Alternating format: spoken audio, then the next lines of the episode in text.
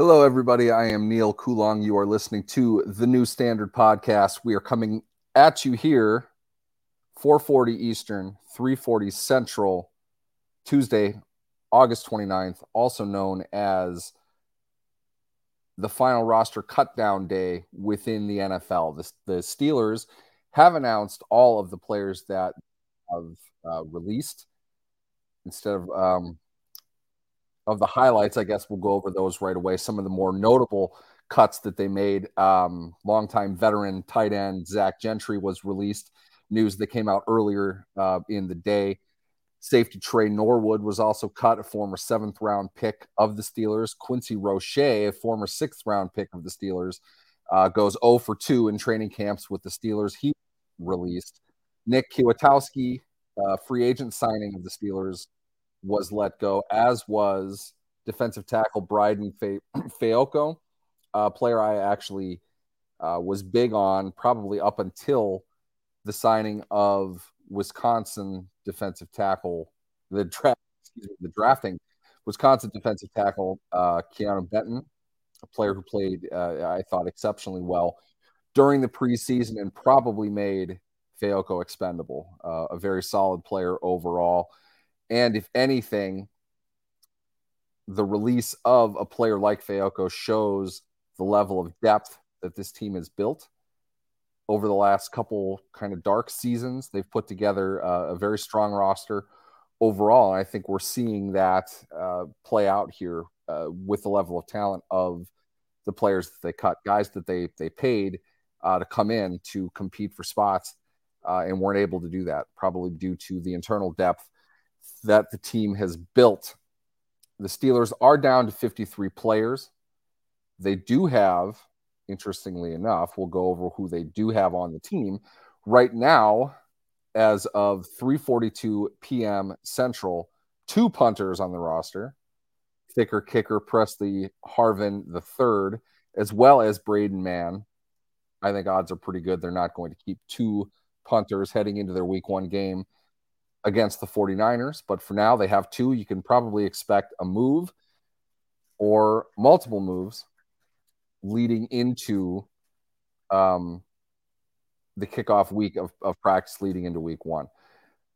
Some of the moves that we have seen to this point, I think, um, would probably be best best defined as as multiple things that I would have bet strongly against happening. Uh, one, the trade for Kevin Dotson, which happened uh, two days ago, um, swapping picks basically with uh, swapping two mid round picks each with the Rams uh, for former Steelers guard Kevin Dotson. Um, a move that really indicates just how depleted the Rams are along their offensive line. We didn't think it could get a whole lot worse for the Houston Texans offensive line, but they proved us wrong today in acquiring Kendrick Green from the Steelers um, Steelers losing much of the offensive line uh, in internal offensive line depth that they had. Uh, from one perspective, from another, they rid themselves of two players that clearly they did not want on their roster, considering um, they signed not one but two offensive guards. Isaac Seumalo from the Eagles, um, right after they had signed Nick Herbig from the Jet. Excuse me, Nate Herbig. That that's going to be a problem all year, isn't it? Nate Herbig from the Jets, um, giving the Steelers the argument at least that they bolstered their depth already, and Dot, neither Dotson nor Green were necessary anymore. Does that mean that they're done with it? I don't know. What we have right now, and I delayed in starting this show because I wanted to see if any other moves would be announced in the meantime. There obviously are going to be other moves, uh, not just for uh, the Steelers, every team in the NFL. Nobody is really they'll they'll get to 53, and from there figure out exactly what they want to do uh, with their rosters from that point. What's going to happen now is all of the players released who are not vested veterans, and a vested veteran is a player with four years of service in the NFL.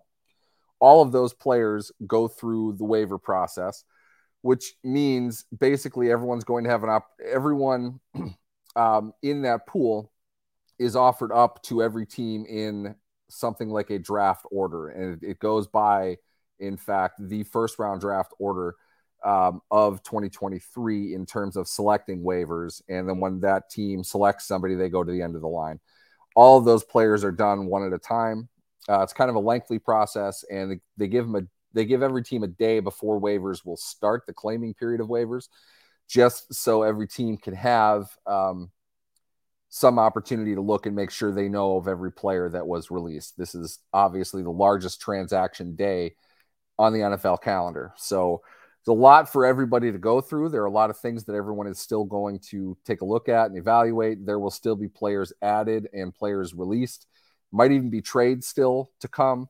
Uh, we will see. Interestingly enough, within the uh, Sports Illustrated Slack channel, my breaking news team there, we were just discussing how interesting it was that the New England Patriots, as of uh, deadline of cuts, have one quarterback on their roster. Unfortunately for them, that quarterback is Mac Jones. So I would imagine they would want to add some more, but I was admonished for that opinion, um, being advised by some of the Patriots fans within that group that Mac Jones beat the Steelers this past year. Thank you, Mitch Trubisky. Mitch Trubisky made the team. Um, not an incredible surprise, as did Mason Rudolph. Neither of those are a surprise. Um, keep in mind the new, not a new rule, but the the um, reestablishment of a previous rule says a team is allowed to dress a third emergency quarterback who will not count on the game day roster, but doing that limits their ability to add a player from the practice squad uh, to the game day roster as well. My guess was Rudolph um, on a veteran's contract veteran minimum contract uh, was signed to fulfill that as needed. We will see what happens with that, but um, Rudolph and Trubisky are there again, obviously to back up the legitimate starter Kenny Pickett. Anthony McFarland became the, the team's presumed third running back, um, not necessarily a slam dunk uh, decision for the team. I would imagine there was some thought that, that went into that. McFarland has been up and down. He's been cut. He's been made. Te- he's he's made rosters. He's contributed on special teams. I'm not exactly sure what his role is going to be or how long he's going to be on the team, but um, he initially made it. That was something of a surprise to me.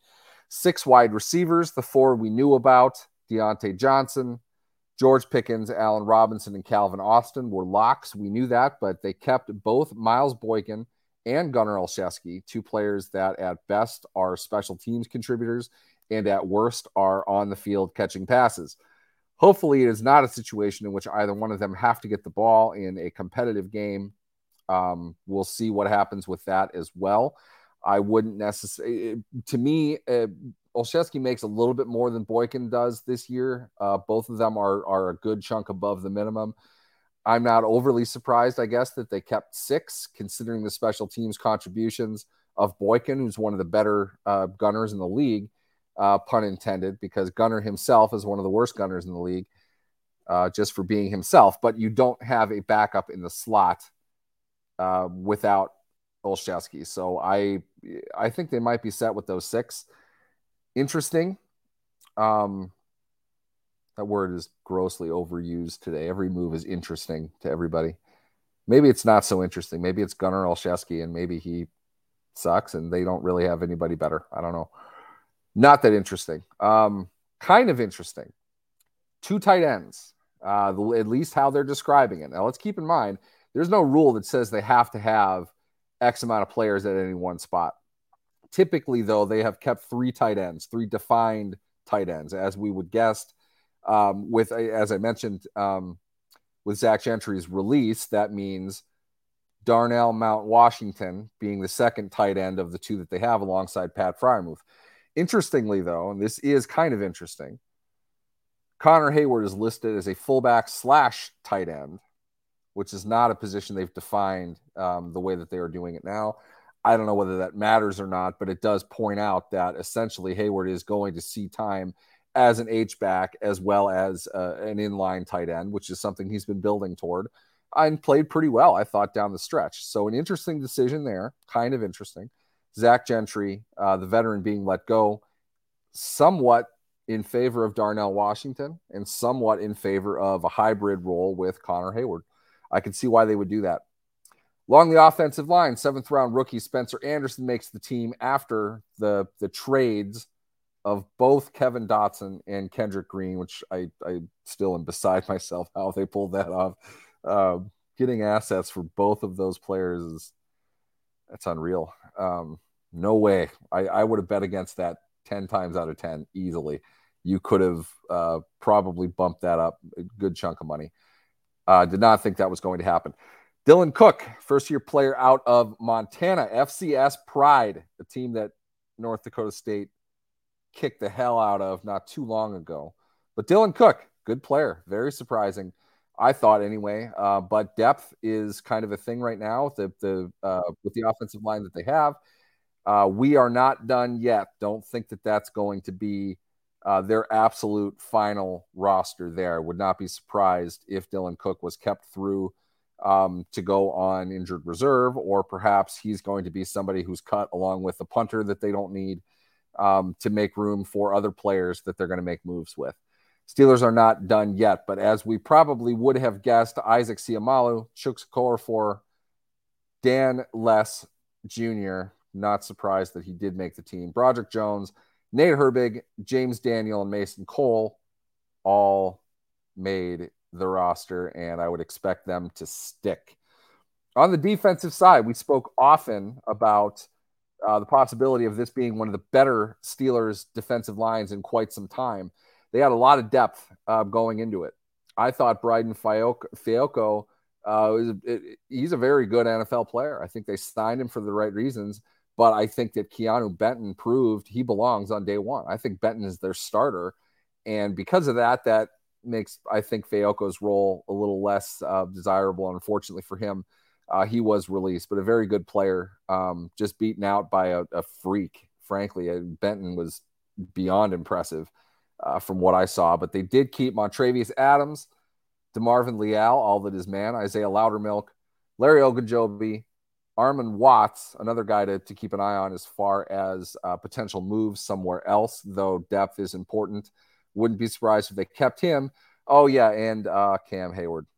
Probably going to keep Cam Heyward on the team. Linebackers, Nick Kwiatkowski, a player that I don't think uh, was a lock, certainly when they brought him in, but I think in, in what seems to be sort of a, a, a new, what do you want to call it? It, it? A new style, if you will, for Omar Khan. It's almost as if he built up the depth first and then went after the impact players in the free agent signings that he had. He signed Nick Nick Herbig Nate Herbig before he signed Isaac Seumalo. And as far as the linebackers went, uh, Kwiatkowski as well as um, Cole Holcomb and Elandon Roberts were signed before Kwon Alexander was. And I thought Alexander looked better than all of them, though I, I thought uh, Holcomb and Roberts uh, made plays as well during the preseason. Interesting what they're looking to do, linebacker, mildly interesting, not fully full on interesting. Nick Herbig, I did it right. I now have a complex about that. Nick Herbig um, was not a, a, a, surprise in making the team, but it, it, will be, I think, pretty interesting to see what they do with him as far as week one is concerned. Another year for James Pierre. um, fans will probably hate that. I think it's great. The undrafted uh, project player now into the real money years in the NFL. Uh, he made this team. I was not 100% convinced he was going to. Uh, as we heard, um, surprisingly, um, the New Orleans Saints parted ways with veteran cornerback Bradley Roby, a player that's scheduled to make $3 million this season and has gone through uh, his bonus money uh, in a, a three year deal signed with the Saints uh, two years ago. I was interested to see that he was on the market and very interested is how I would label that level of interest. Um, as far as being a, a, a, pretty solid slot defender, I think in a lot of ways, probably not going to be the special teams player that Pierre was, and maybe that's ultimately what they they see Pierre uh, as doing with this team. Chandon Sullivan was signed uh, to man the slot, and it looks like they're going to go with that.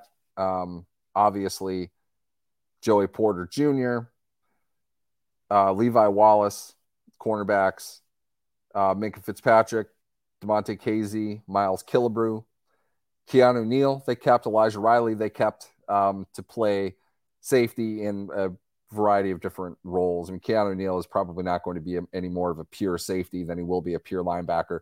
You'll see him kind of in and around the line of scrimmage situationally when he does play. Your kicker, once again, Chris Boswell. Your punter, I would imagine Pressley Harvin the third, assuming he is not going on injured reserve. Maybe that's the case. Um, I don't know. I have not heard that either way, but you don't keep two punters on your team. So maybe something's going on there. We'll find out. Christian Kuntz, your long snapper, once again. I spoke for a very long time, much longer than I thought that I was going to in case you're wondering or concerned, I'm Neal Coolong. You are listening to the New Standard Podcast. We are doing a special roster breakdown show, but we will air again tomorrow. New show. Lance will be with us. He is out right now making the streets safe from communists and everything else that he does for the secret agency. We are not allowed to mention on camera. We just decided to get into it right away here in this show. I didn't really introduce anything, but lot going on. Um, I would expect more moves. I can't really tell us straight what they're going to be. And I'm not going to because I'm the guy who told you that there was no way they were going to get buyers for Kendrick Green or Kevin Dotson. There was no way anybody was going to trade for them. Um, I think I also said nobody was going to trade for Chase Claypool either. I don't really understand what's going on in the NFL, but uh, clearly it's a seller's market. And Omar Khan taking yet another step toward his eventual Executive of the Year award for the football season of 2023. Uh, we are very excited to see that happen. And we are also very excited to be hosting the show for you throughout the season. We are going to air on Wednesdays at 9 p.m. or 10 a.m. Eastern, 7 a.m. Pacific every Wednesday throughout the year. Um, we're going to get into it. I am uh, I'm, I'm looking I'm looking forward to everything. I'm reading through your comments here right now. Feel free to ask questions. We'll get going. I honestly have absolutely no clue what you're talking about.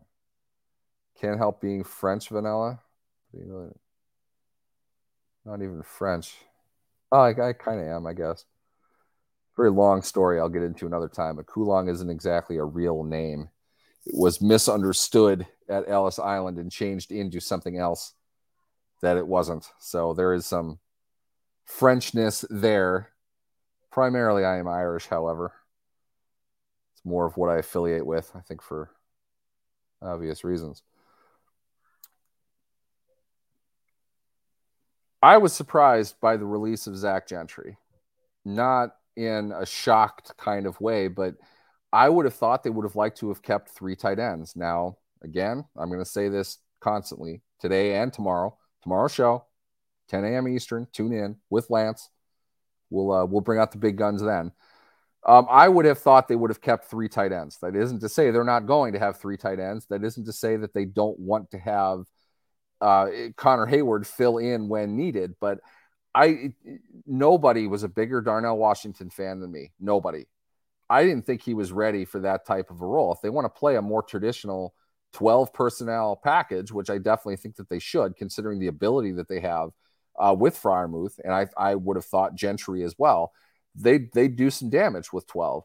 Um, apparently, they're comfortable um, not having Gentry, maybe a little bit higher of a salary, but top to bottom, not a bad situation with those two. It's not what they want to do. Maybe uh, Darnell Washington is a little bit more ready than I thought that he'd be. Um, maybe they're expecting him to just grow into the role. Maybe it's Heyward's. Maybe they're going to run a lot more flex and a lot more variation uh, out of 12 than I would anticipate. So, um, definitely on the higher side of interest to see what the Steelers will do with their tight ends this season. Um, if anyone else is seeing anything that is happening, feel free to let me know. There will be other moves. That is a guarantee. You are listening to the New Standard podcast. I am Neal Coolong. Lance Williams is usually with me doing all this type of chit chat, but he is on assignment and unable to comment, or he is commenting. He's unable to be here on camera. That beautiful bastard is off doing something else, not helping us out while we're here. Um, yes, please like and subscribe. Do all of that, the stuff that Lance does on this show that I told. Um, questions, guys, have anything else? Uh, otherwise, I'm going to wrap it up. We're going to have a much more detailed show tomorrow. I assure you, there will be a lot more things happening between now and then. And then is 10 a.m. Eastern, 7 a.m. Pacific. Hopefully, you're able to tune in to the new standard full show tomorrow. We are going to break down everything that's going on, including the two punters that, yes, we did talk about. I don't know if either of them will be dealt. I would imagine they would just be cut because I I'm not going to say again that a player can't get traded. it has not worked well for me. I don't anticipate either player getting traded. I think one of the punters will get cut or Pressley Harvin is going to be placed on injured reserve, which I don't see happening because I don't know, but seems like there there are always injuries that you don't know about, and when they can bring players back after four weeks now, um, it seems to be you know a guy has a hamstring injury. It's almost better to just put him on injured reserve and get his backup in tow right away. They would have had to clear uh, through to the 53 man roster in order to do that. So I'm not saying that's what's going to happen. I'm just saying it wouldn't surprise me. Uh, yes, as I pointed out on social media, I found it really funny. The Steelers have two punters and the Eagles don't have any. I think there's an obvious deal that could be made there, but I don't know. Uh, there's going to be a lot more that we will go over. 10 a.m. Eastern, 7 a.m. Pacific, Wednesday, here on the New Standard Podcast. Thanks for tuning in. We'll see you all tomorrow.